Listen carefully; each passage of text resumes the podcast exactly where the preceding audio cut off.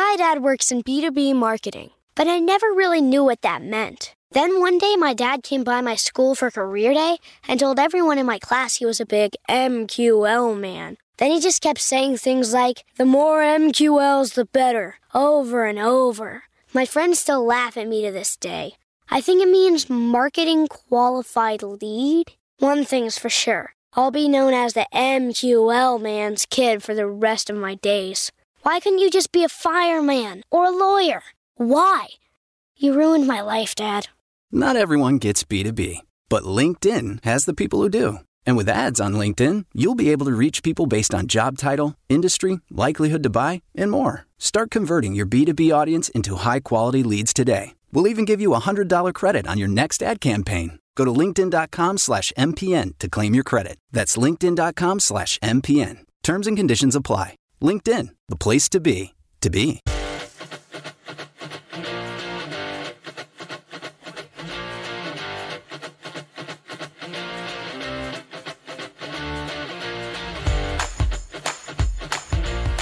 Welcome to Storylines Live, the only podcast where we explore the meaning and the power of the most important story in business. The one that answers why someone should buy from you, work for you, invest in you, or partner with you. This is the story that defines the very character and nature of an organization. At WordWrite, we call it your capital S story. In each episode, we feature guests who have great insights on business storytelling who can share their experiences and key learnings to help you and your business do a better job of sharing your capital S story to deliver remarkable business results. Today, we're honored to have Jason Falls as our guest. Jason, wow, I don't know where to start. He's a he's a digital strategist and an author, a speaker, and a big picture thinker in the digital and social media uh, space. Uh, he's been an innovator in conversation research, and social analytics. Uh, published a conversation report in 2012. No, that's not 2021. I didn't make a mistake. 2012. Uh, since 2021, he's been the executive producer of the Marketing Podcast Network, which is where this podcast lives. We'll talk more about that. He also launched Falls and Partners, an influence marketing strategy and creative concepts firm in 2022. And he's a multiple time book author. Jason, welcome to Storylines Live. Thanks, Paul. It's great to be here. Um, how did I do on your intro there? Did I miss anything important that you think that our audience should know about? well, the, the big thing is my day job. Uh, uh, yes. You know, Cipio.ai is uh, uh, basically a platform that helps uh, businesses uh, leverage the power of user generated content. So it has the ability to scale acquisition of UGC so that you can power your paid, earned, and owned uh, media channels. Uh, and I am the EVP for marketing there during the day. All that other stuff you talked about is, you know, sort of side hustle and things that I've done over the yeah. years. But, uh, but yeah, that's what I spend most of my time doing these days. Well, that's awesome. We're definitely going to talk more about that, folks. So stay tuned for that. Now, one of the reasons why I wanted to have Jason on Storylines Live is because he is a master podcaster. More than that, he is the founder. I don't know what your title is there, Jason, of the Marketing Podcast Network.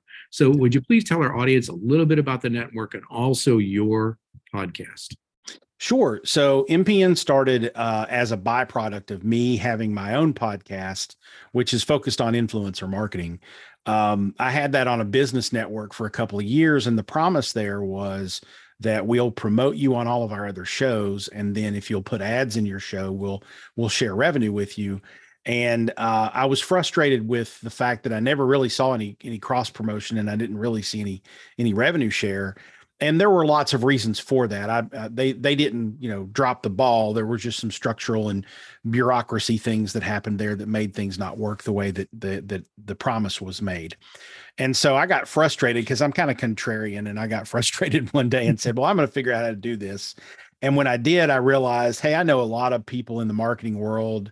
My podcast is about marketing if we put a bunch of marketing podcasts on the same sort of network, um, then from an advertising perspective, I can go to companies that market to marketers and say 100% of our audience are marketers. So that makes a much more effective and efficient ad spend for you.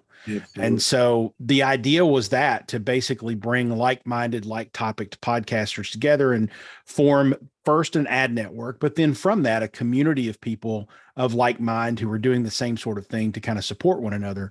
Because I think in, in this sort of niche area of marketing podcasts, you know nobody's going to get rich with a podcast it's a support mechanism for the other things you do but right. we can still come together and support one another and so i wanted it to be a place where a brand new podcast like yours can come in and automatically have built-in promotional support and potential advertisers and things like that um, and then have a community of people um, supporting you with either being guests or sharing ideas or hey i need to buy a new microphone. What should i buy? And now all of a sudden you've got a community of people built in to do that. So that was the the intent and the purpose behind it. And um, and my podcast is called winfluence uh, the influence marketing podcast. It was a, a spin-off of my book uh, by the same name winfluence. Um, and my philosophy on influence marketing is that we're focused too much on the influencers um, mm-hmm. and need to focus more on the goal, which is to influence the audience to take action. And that broadens the perspective and horizon of what influence marketing really is. And you'll notice I don't use the R in, in influencer marketing, I call it influence marketing.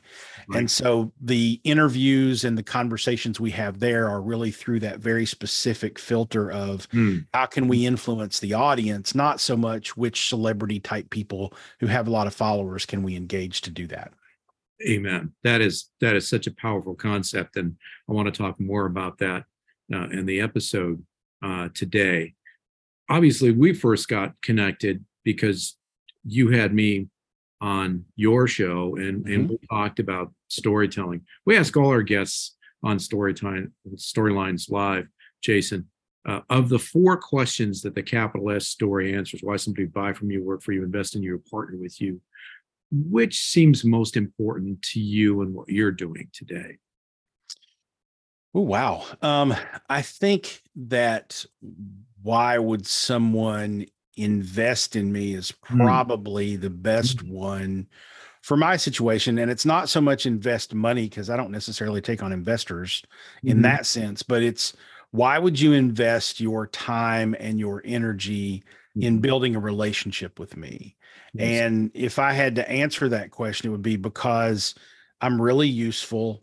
I'm fairly well connected within the world that I'm connected within, and I leverage those connections for on behalf of all of the people I'm connected to wherever I can. Um, and you know, I I I am I value relationships over mm-hmm. results yeah. um, because the results will come and go. And I've got people that I've known and worked with for literally decades that we've had, you know, partnerships and ventures that have failed. We've had partnerships and ventures and programs that have succeeded, but I still have that relationship, that friend, that someone who I can call if I'm in their town and we'll go out to dinner and have a great time. And that's far more important to me than how much money we made on a campaign. I think that's really a critical insight. Um, I mean, things change, right? Uh, you know, we started our firm WordWrite in 2002. And at that point in time, people were still on MySpace. There was no Facebook, right? yeah. You know, so when you talk about influence marketing, I mean, there's a new flavor all the time, right? Now, now we're looking at threads and watching the explosion of that, right? So uh, it's a pretty incredible thing.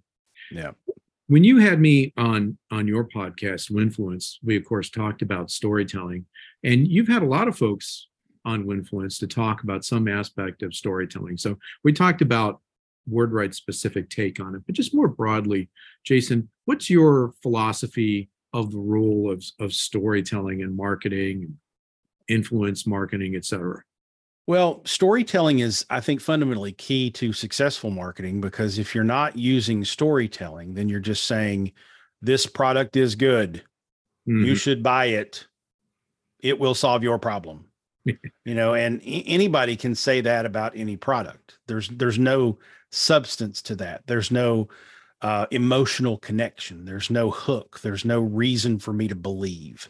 The storytelling is what weaves those statements together and and and makes people believe them. And yeah. so bringing that empathy, that human connection, that emotional connection to, uh, even if it's just as simple as saying, Hey, you know, do you have a problem with people stealing packages from your front porch? Well, a certain portion of the audience you're talking to is going to be like, Yeah, I do. Well, mm. let me tell you a story right i had that problem and what i decided to do was buy a box and and wire it to have a glitter bomb so that when the person stole the package off my porch, it would explode in their house or their car and they would have a huge mess to clean up and it would be a lesson learned.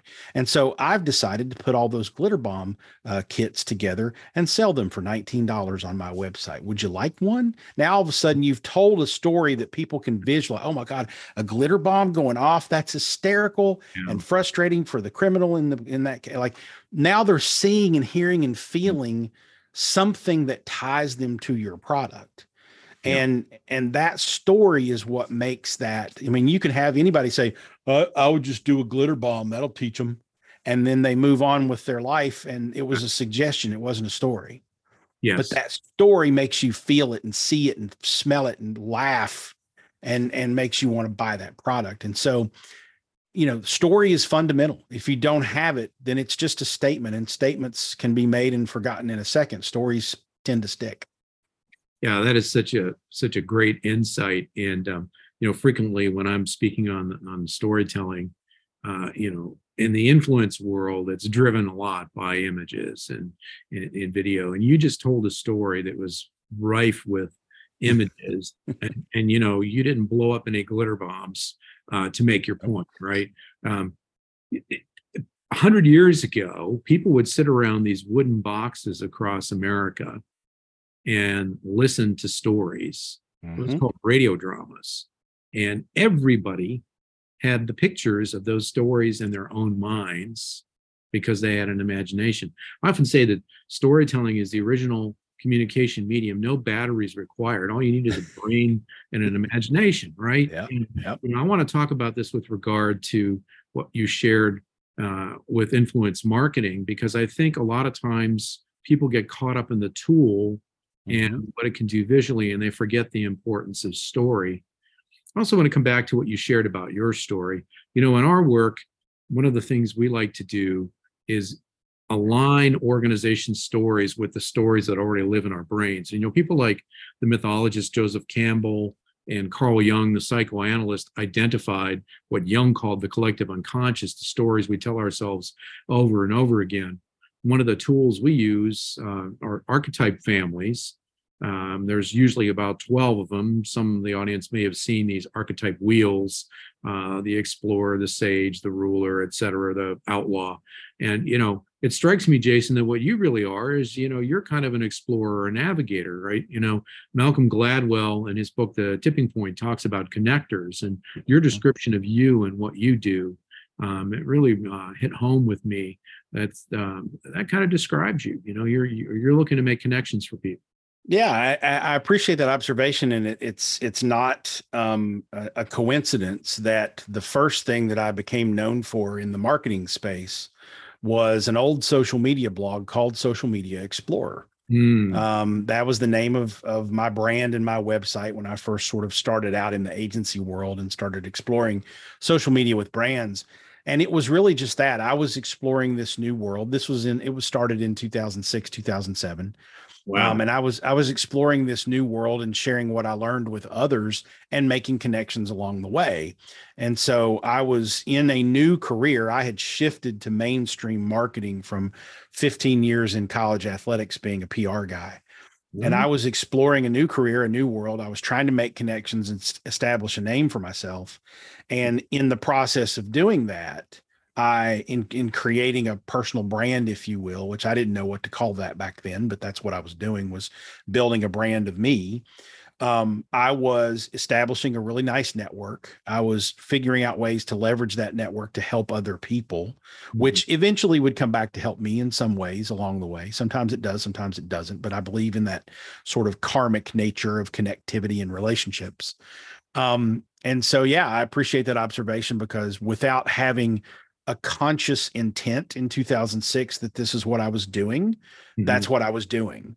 And when I go back and look at it, you know, I was just in the right place at the right time and, you know, did the right decision, made the right decisions, didn't screw it up. Um, and wound up with a nice network of people so that I can launch a marketing podcast network and immediately have 20 or 30 folks say, yeah, I'm in, let's do it. Mm-hmm. Um, so it's, it's been a nice, um, a nice foundational, you know, platform to build the, the second career I had, the yeah. first being in the college athletics world. I, I love that story. That is such a great story. Folks, stay tuned. We'll be right back with Jason Falls, and we are going to dig into influence marketing and a lot of other topics. We'll be right back. My dad works in B2B marketing, but I never really knew what that meant. Then one day, my dad came by my school for career day and told everyone in my class he was a big MQL man. Then he just kept saying things like, the more MQLs, the better, over and over. My friends still laugh at me to this day. I think it means marketing qualified lead. One thing's for sure I'll be known as the MQL man's kid for the rest of my days. Why couldn't you just be a fireman or a lawyer? Why? You ruined my life, Dad. Not everyone gets B2B, but LinkedIn has the people who do. And with ads on LinkedIn, you'll be able to reach people based on job title, industry, likelihood to buy, and more. Start converting your B2B audience into high quality leads today. We'll even give you a $100 credit on your next ad campaign. Go to linkedin.com slash MPN to claim your credit. That's linkedin.com slash MPN. Terms and conditions apply. LinkedIn, the place to be, to be.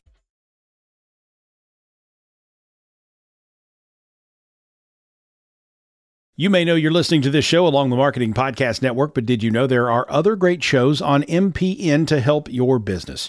Christy Heiler hosts a fantastic podcast called Own It. Christy, Tell us more about the show. Own It is all about celebrating women and non binary advertising agency owners. We talk about buying out of the Boys Club of Advertising because less than 1% of ad agencies are owned by women. And where can people subscribe? You can find the podcast at untilyouownit.com. We're also on the Marketing Podcast Network at marketingpodcast.net. And of course, you can subscribe wherever you get your podcasts. You heard her. Go subscribe. Welcome back, folks, to Storylines Live, the only podcast where we explore the meaning and the power of the most important story in business, the one that answers why somebody should buy from you, work for you, invest in you, or partner with you, a capital S story. Our guest in this episode, Jason Falls. Jason is a digital strategist and author, uh, his day job is at Cipio.ai, but he also runs the Marketing Podcast Network. He has his own podcast, Winfluence, which is all about influence marketing. Let's dig into that, Jason. What's going on with influence marketing these days? Every single day, there seems to be some news story with some epic fail or some new success. What are you seeing out there?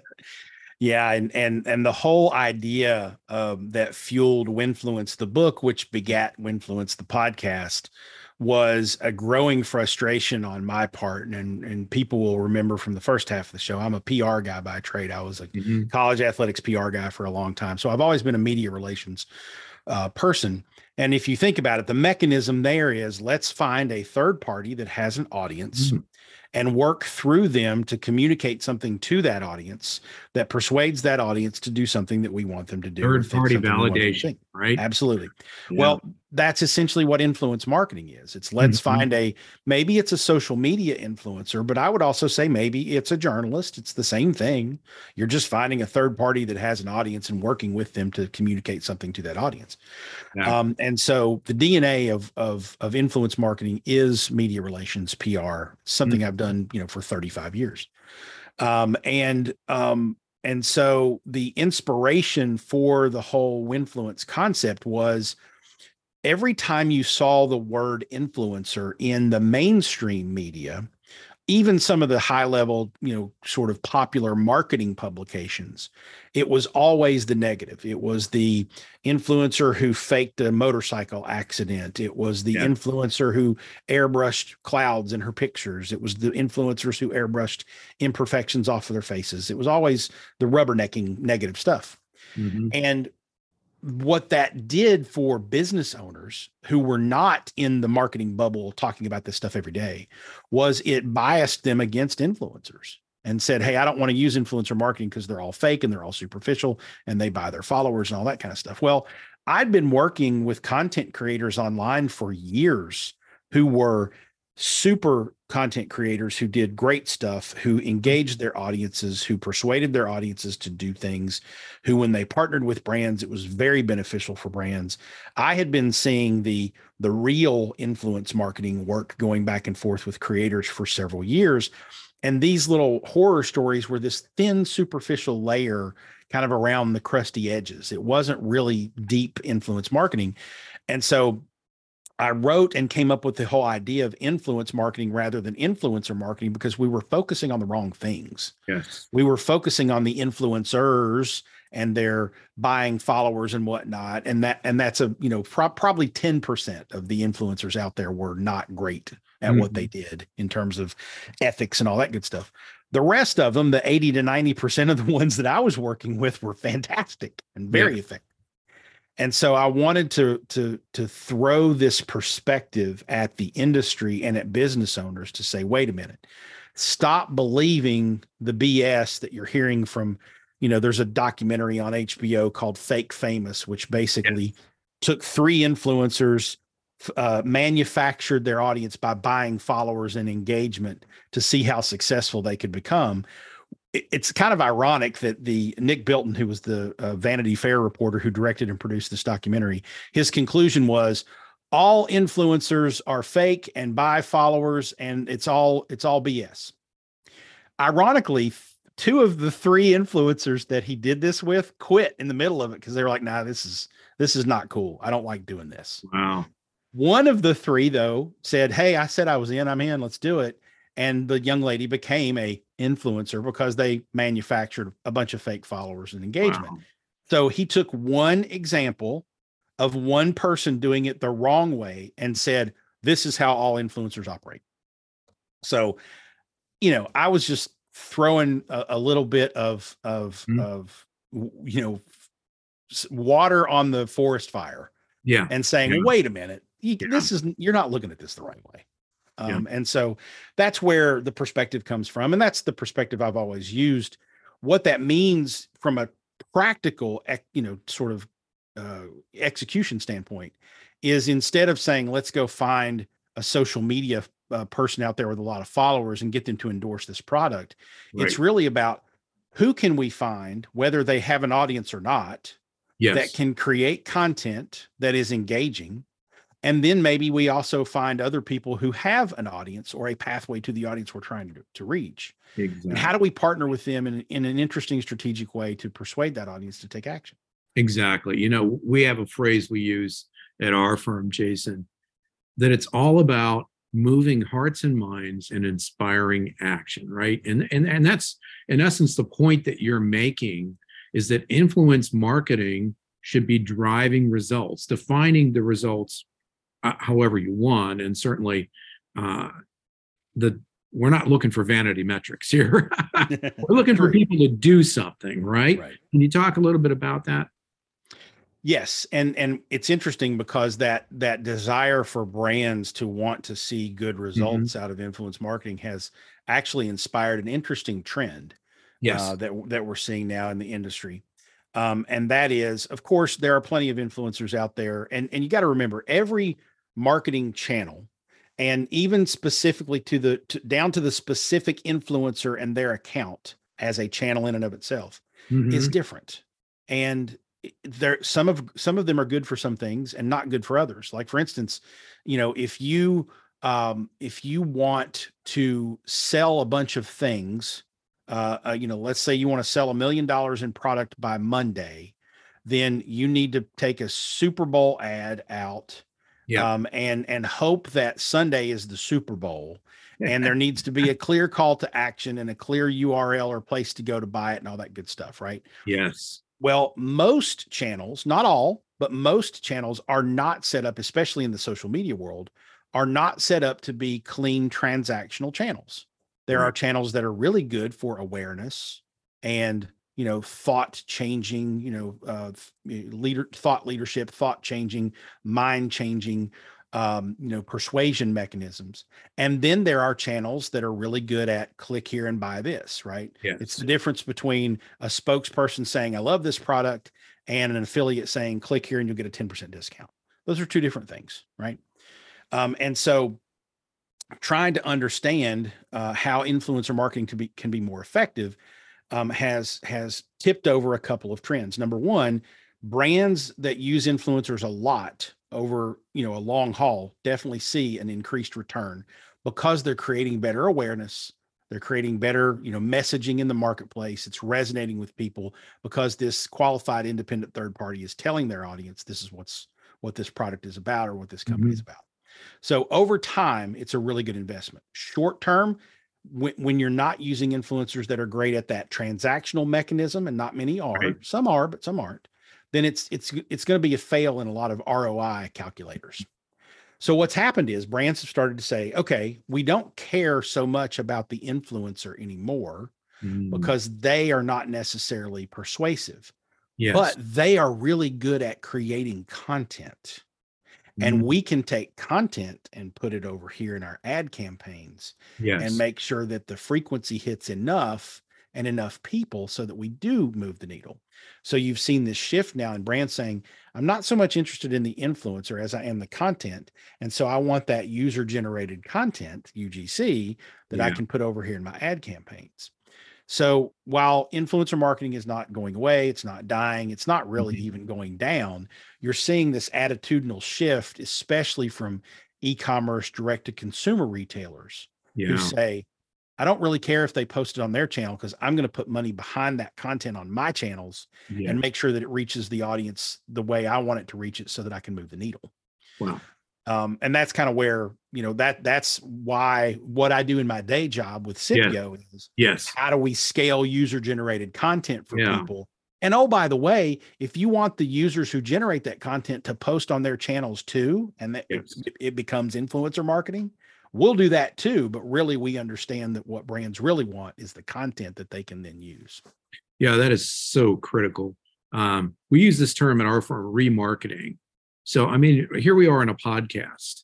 A podcast should not just be a podcast, right, Jason? You got to right. you got to take that content and use it elsewhere. And your point is, don't just have an Instagram story that's going to disappear, right? If that content creator is generating great content, figure out a way to use that elsewhere. It's mm-hmm. valuable stuff, right? Yep, absolutely. Yeah. And and if you think about it, um, and and this is a little peek into what we're we're working on at Cipio, is what if you had a piece of content? Maybe it's an Instagram story, or maybe it's several Instagram stories from several different creators yes. that are little five ten second clips. What if you could take them and identify within that content, okay, where do they make a problem statement and then a solution statement? And what if you could stitch all of those together in a nice little storyline, right? Yeah. That tells the story of here's the problems that this product solves. Now all of a sudden you're taking this user generated content, these little five ten second snippets of Instagram stories and whatnot, and mm. you're putting together a 30 second video that can be used in an ad campaign but it's higher performing user generated content because it's coming from real people, it's coming from authentic users. Now all of a sudden you're looking at what I think the future of advertising will oh, be, and that's something that we're you know sort of chewing on here at Cipio and trying to figure out. That is so awesome. I got two more things I want to ask you about. I could I could talk to you for a long time, and if you're willing, we'll have you back on to chat more about this stuff because it's just great, great stuff. So I mentioned threads early in the episode your initial thoughts on threads? Man, I, I'm really just tired of new platforms. Um, I'm also I'm also tired of the the Zuckerberg Elon arm wrestling battle. Oh, me like too. Watching two junior high bullies go at it there. Um, but you know, Threads is going to be interesting for a little while because mm-hmm. it's not overly commercialized. Um, but as soon as you start seeing more sponsored content and more even influencer content to yeah. you know stab myself in the foot a little bit, it's going to become you know probably just as noisy and boring as as as Twitter might be, or as quite frankly Instagram has become for a lot of people. Doesn't mean it's not going to be useful. Doesn't mean it's going to die. I like the fact that it is a meta property and there's a lot of cross promoting and you know in that ecosystem yeah. that makes it viable. Um, I personally don't like the fact that I don't have a desktop interface because I sit at a mm. desk all day. I'm not going to do this on my phone. So there's some weaknesses there, but they'll solve those weaknesses and it'll be a viable platform. It's not going to kill Twitter, but it might, you know, create an interesting alternative for people who are, you know, philosophically against what's going on with Twitter and its leadership and whatnot. But um, but for me, it's just, oh man, I got another place I got to, and this might just be the grumpy old man coming out in me because I've been doing this for a long time. I mean, I, yeah, I turned 50 this year, so I'm starting to have that get off my lawn reaction to everything.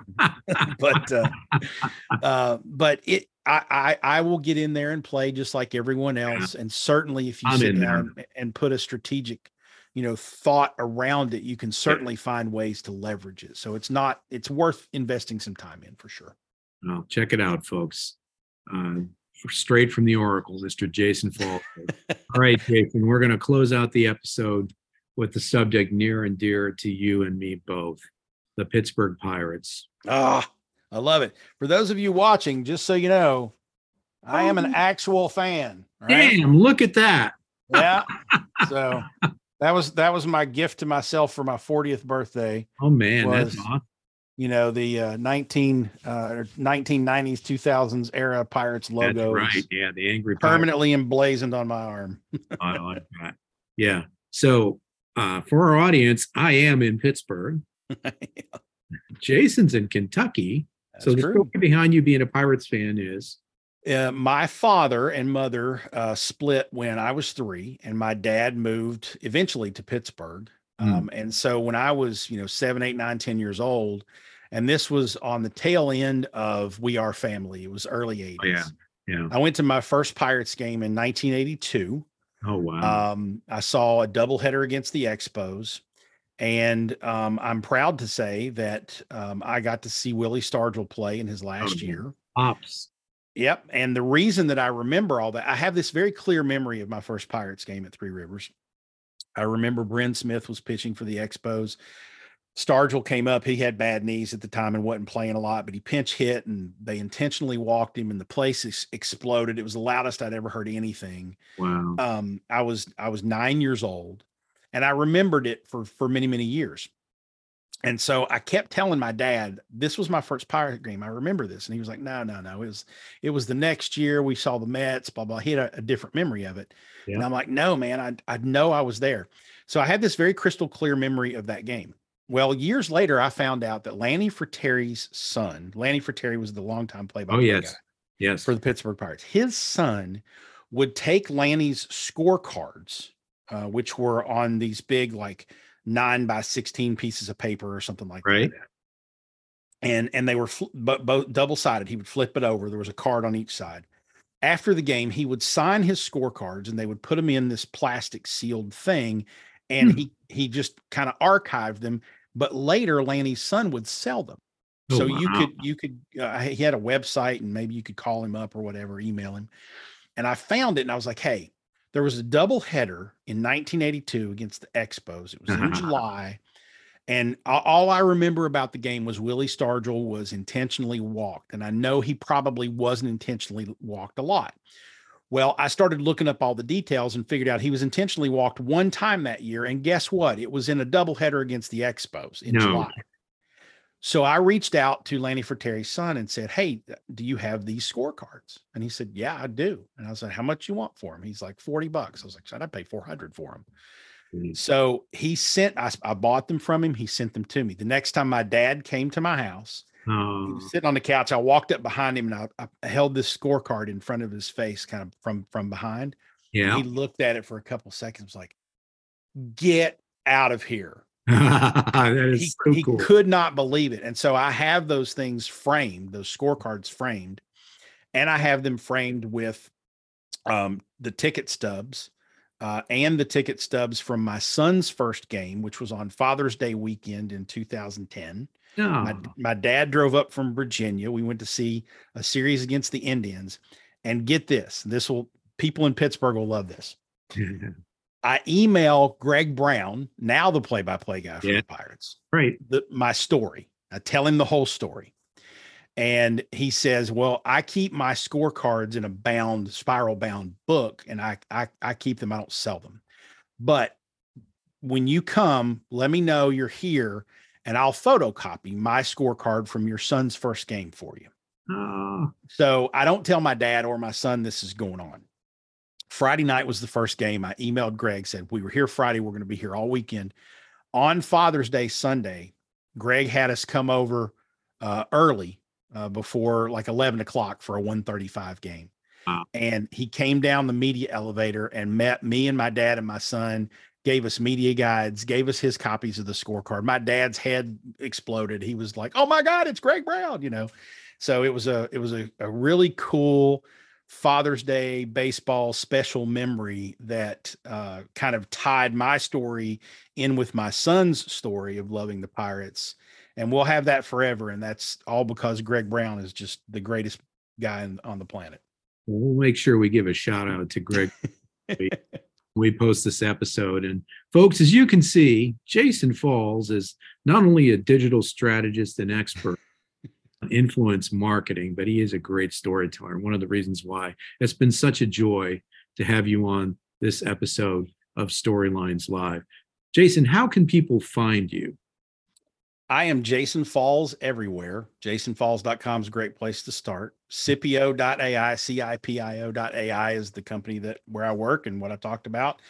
Um, and Winfluence is the name of the podcast and book. You can Google that or go to winfluencepod.com and get to the episodes. Awesome. Folks, we will also put all of those links in the show notes. Jason, thanks again for being on this episode of Storylines Live. I look forward to the opportunity to have you on again. There's just so much happening in this space. I think we're going to need to uh, sit at your feet and, and learn a little bit more down the road. So I look forward to that. Love it, Paul. I, I look forward to it as well. Great. Thank you so much, folks, for being with us today for this episode of Storylines Live.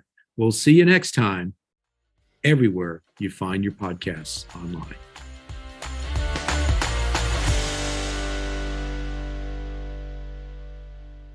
This podcast is heard along the Marketing Podcast Network. For more great marketing podcasts, visit marketingpodcasts.net.